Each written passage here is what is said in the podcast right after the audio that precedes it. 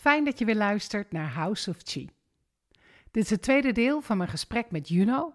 We hebben het over energy clearing. Ik ben Juno Burger en ik ben vandaag in de huis.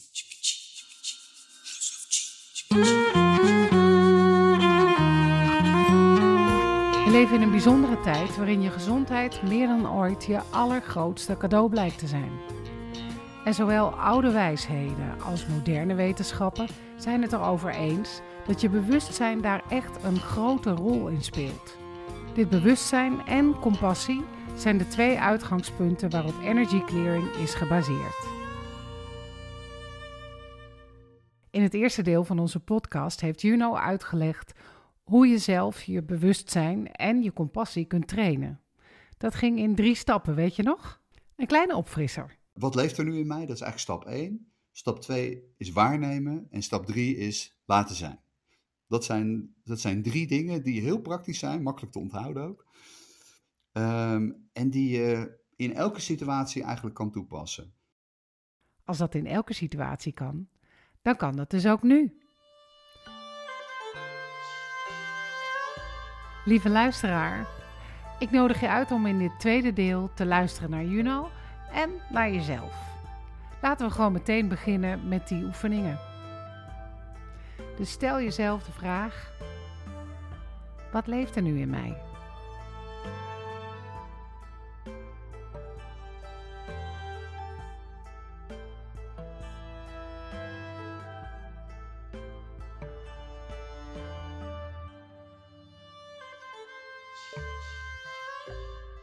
Wat leeft er nu in mij? Dat is eigenlijk stap 1. Stap 2 is waarnemen en stap 3 is laten zijn.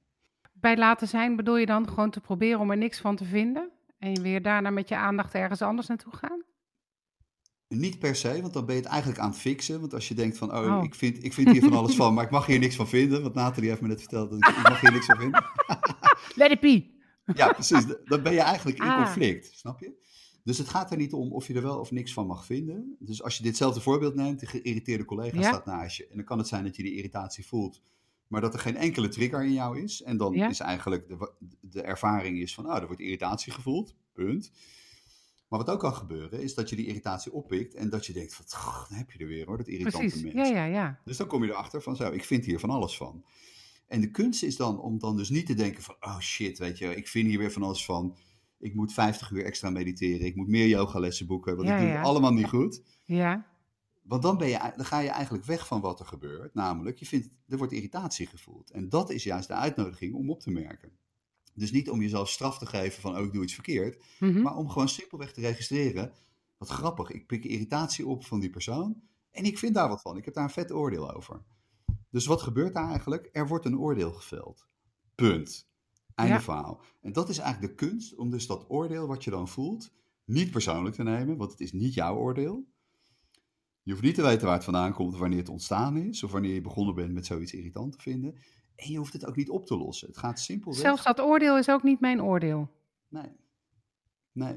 Het is niet van jou. Het is niet wie jij bent. Wie jij Ja, ja. bent.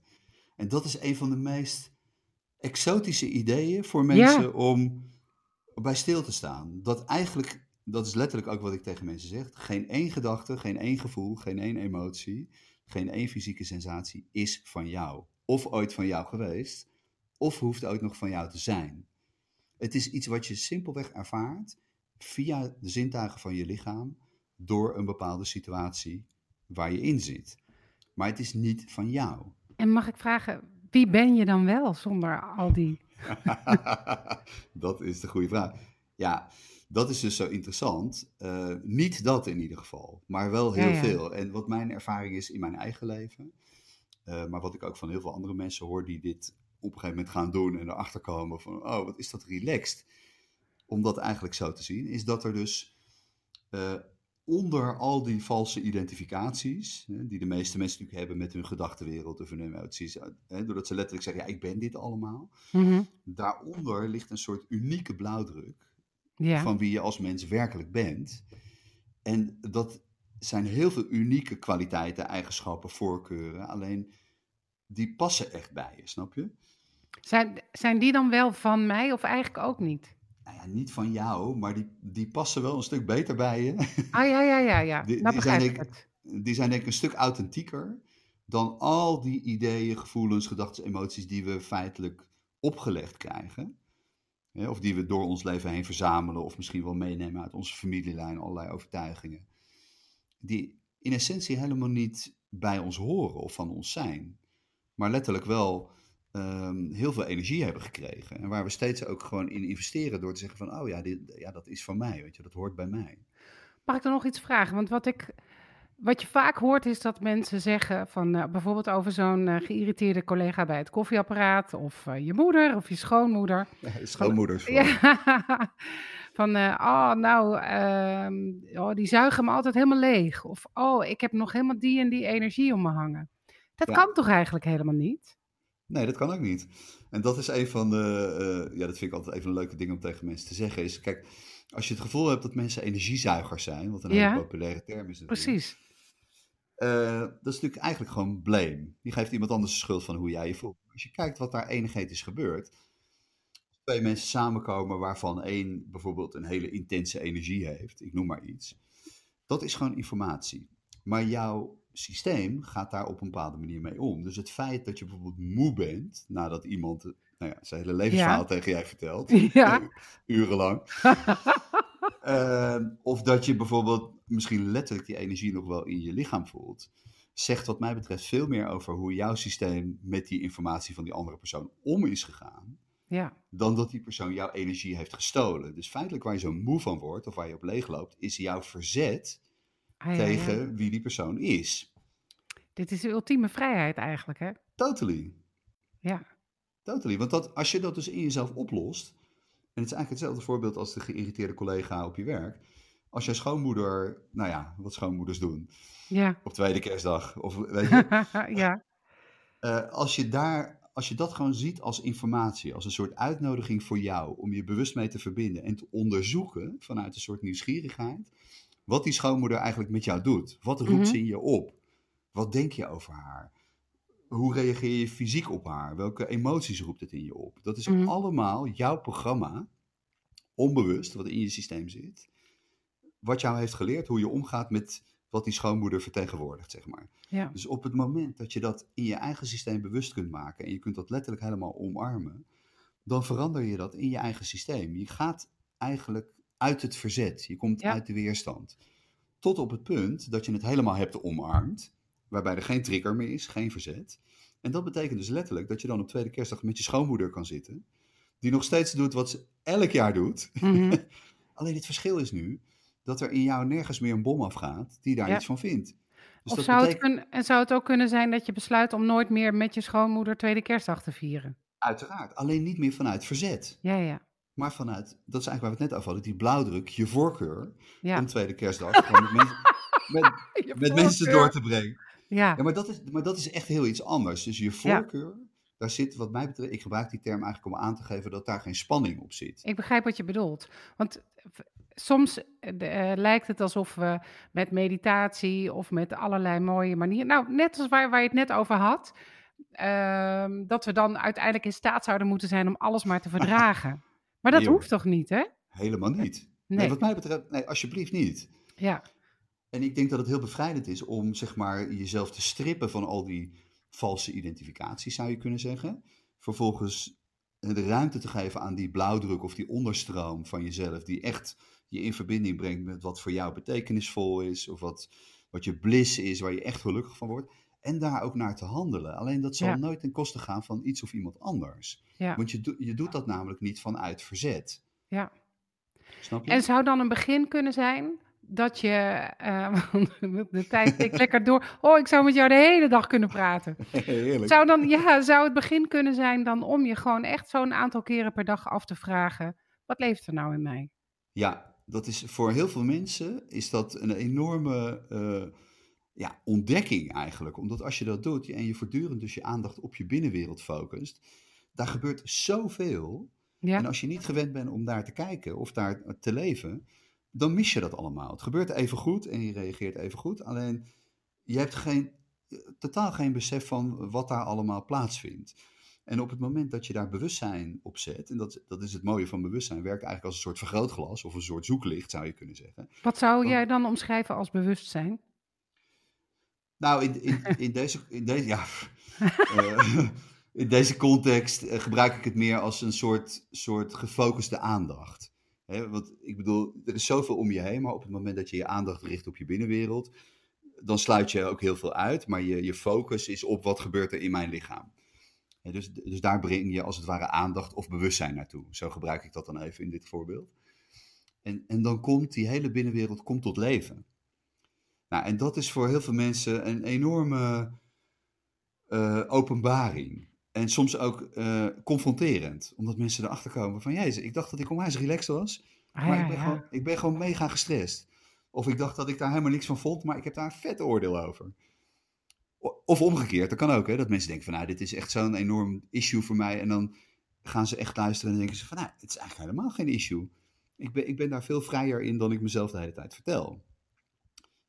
Dus dat, dat is stap 1, om jezelf bewust te worden van die enorme binnenwereld, waar, waar twee dingen feitelijk uh, huizen, zou je kunnen zeggen. Dat is aan de ene kant je, je bewuste programma, dus waarvan je weet van, oh, zo doe ik dat, zo reageer ik op dingen, zo ga ik met dingen om.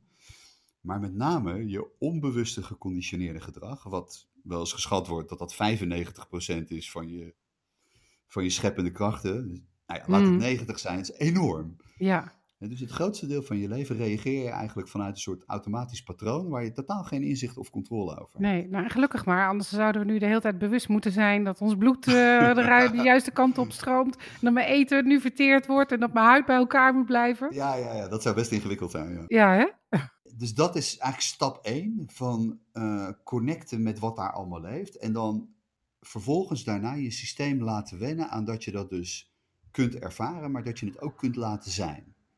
Dus die, die drie dingen, dus uh, wat leeft er nu in mij? Dat is eigenlijk stap 1. Stap 2 is waarnemen en stap 3 is laten zijn.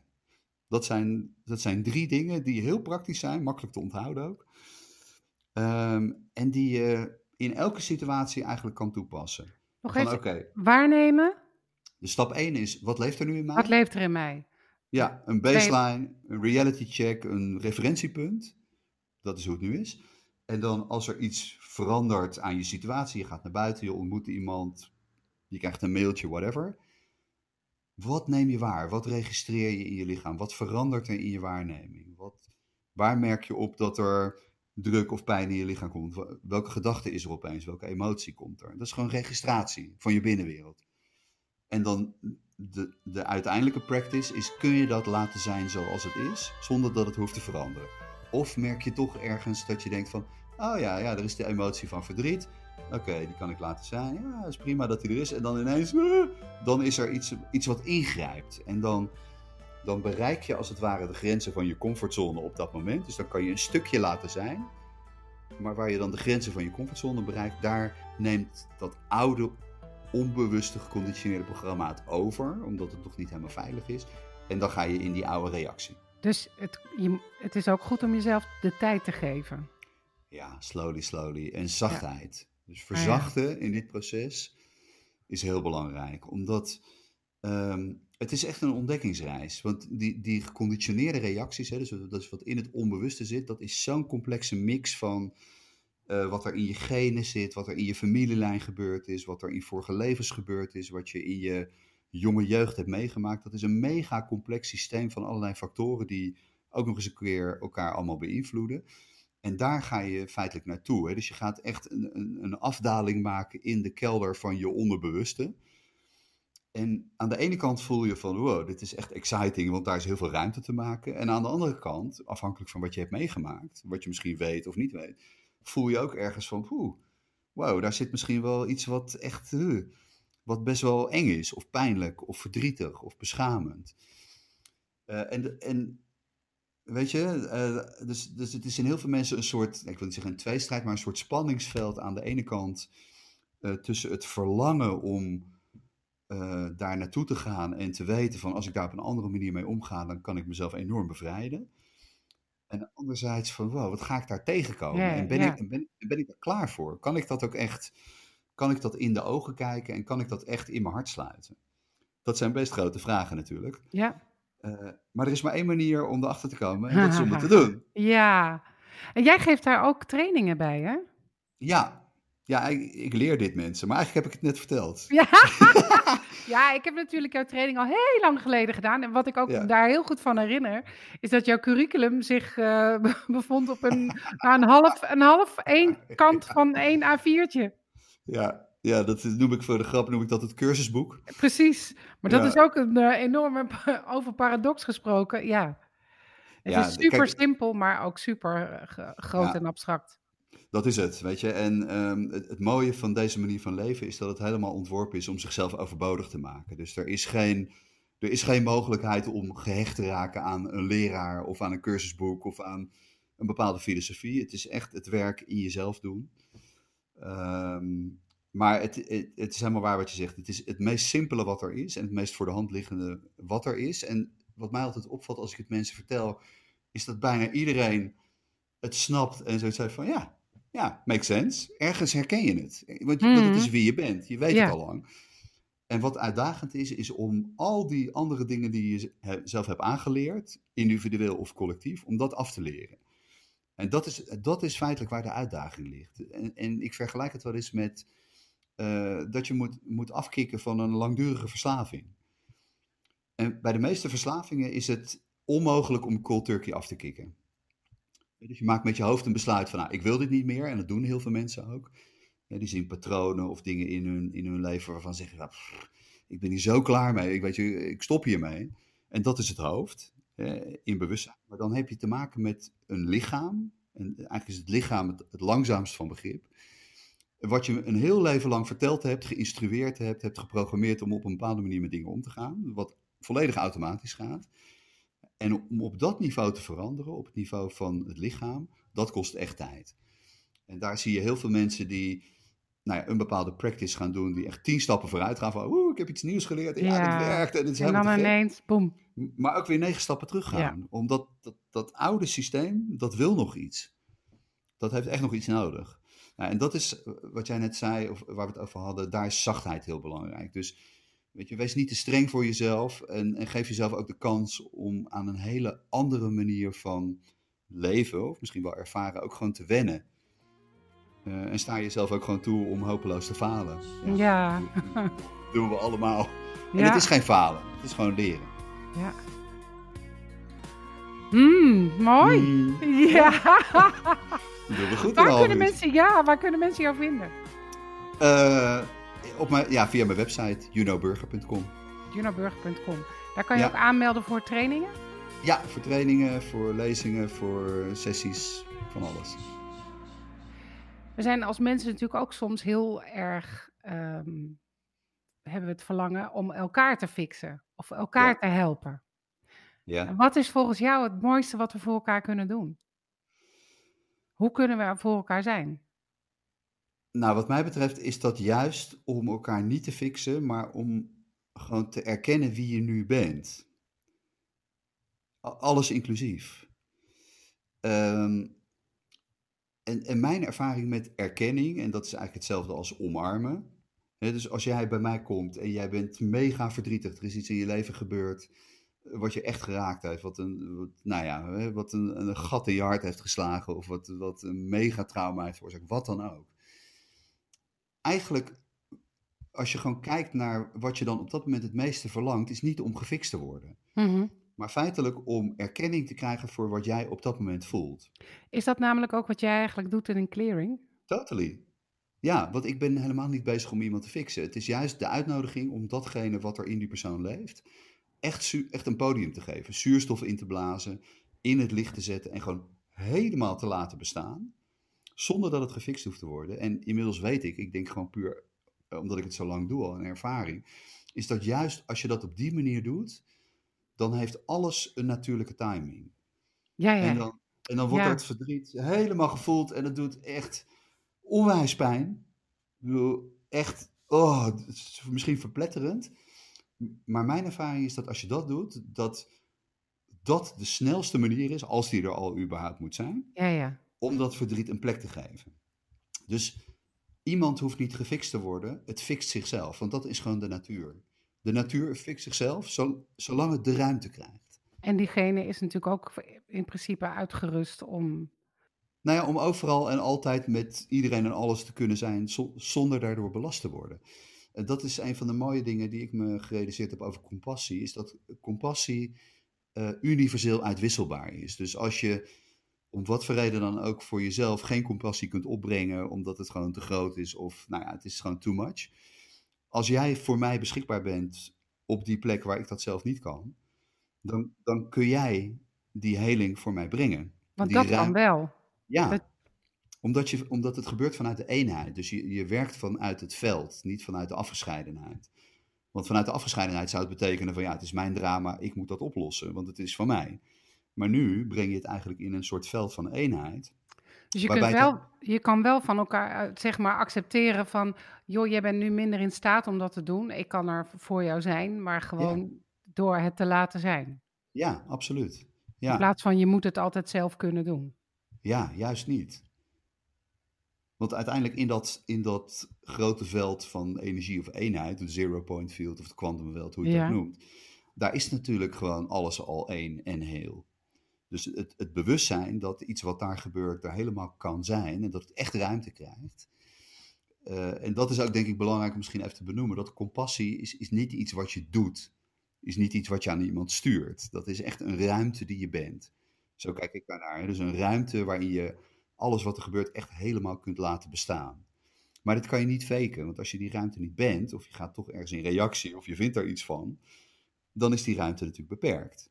dus je kunt alleen maar compassie zijn tot de mate waarin je dat gewoon op dit moment bent. Dus je kunt het beste wat je kan doen voor een ander is, je, is beginnen bijvoorbeeld bij een aantal keren per dag die drie punten. Ja. Wat leeft er in mij? Ja. Uh, dat waarnemen en laten zijn. Ja, Zodat jij die ruimte kunt zijn. Ja, daardoor word je zelfs ruimer, omdat je eigenlijk je zoldertje opruimt. Maar die ruimte, die ruimte die jij zelf wordt daardoor, dus je wordt letterlijk transparanter, ruimer, heler. Die ruimte, daarmee word je een soort levende uitnodiging naar je omgeving. Om zeg maar spanning die in jouw omgeving is, van een persoon of een plek, moeiteloos naar jou toe te laten stromen. Want die spanning in jouw omgeving, die zoekt die ruimte die jij op dat moment bent geworden. Dus dat is een, een soort natuurkundig principe. Er is ergens druk en die druk of die spanning die zoekt naar een uitweg. Ja, zoals water naar het laagste punt gaat. Ja, en dat ben jij dan, dat laagste punt. Dus jij bent eigenlijk die ruimte geworden waar die spanning van denkt van hé, hey, daar kan ik naartoe en daar kan ik ontladen. En dat gebeurt allemaal in een split second zonder dat je iets doet. Ja, het is gewoon jammer om het af te breken, maar uh, ik ga je gewoon anders nog een keertje bellen. In, uh... Heerlijk, ja. nou ja, volgens mij is alles gezegd. ik denk het ook. Maar ik zeg wel eens voor de grap tegen mensen, mensen zeggen dan van, oh ja, ja, ja oké, een workshop. Maar eigenlijk, weet je, met wat, waar we het net over hebben gehad, als dat kwartje valt en je gaat het doen, dan hoef je nooit meer naar een workshop te komen. Want, want dat is het al. Ja. Snap je? En, en voor sommige mensen werkt het zo. Die horen dit. Ik krijg echt regelmatig mails van mensen die bijvoorbeeld zo'n podcast als die van jou horen of andere dingen. En die, die dat horen en die denken van klonk. Ja. Echt letterlijk. En die gaan dat doen en die hebben zoiets van, nou, Wauw. Het is zo'n verschil. En dat, en dat is dan genoeg. Ja.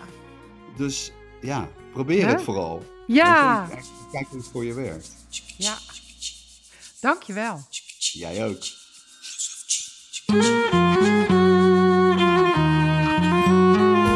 En jij ook bedankt. Dankjewel weer voor het luisteren naar House of Chi. En dankjewel Norman David Jansen voor de prachtige muziek. Wat er in mij nu leeft, is eigenlijk de behoefte om deze podcast nog eens rustig terug te luisteren. En om verder te sparren met Juno over fysieke gezondheid en energy clearing. En dat gaan we doen. Dus daar verheug ik me nu al op.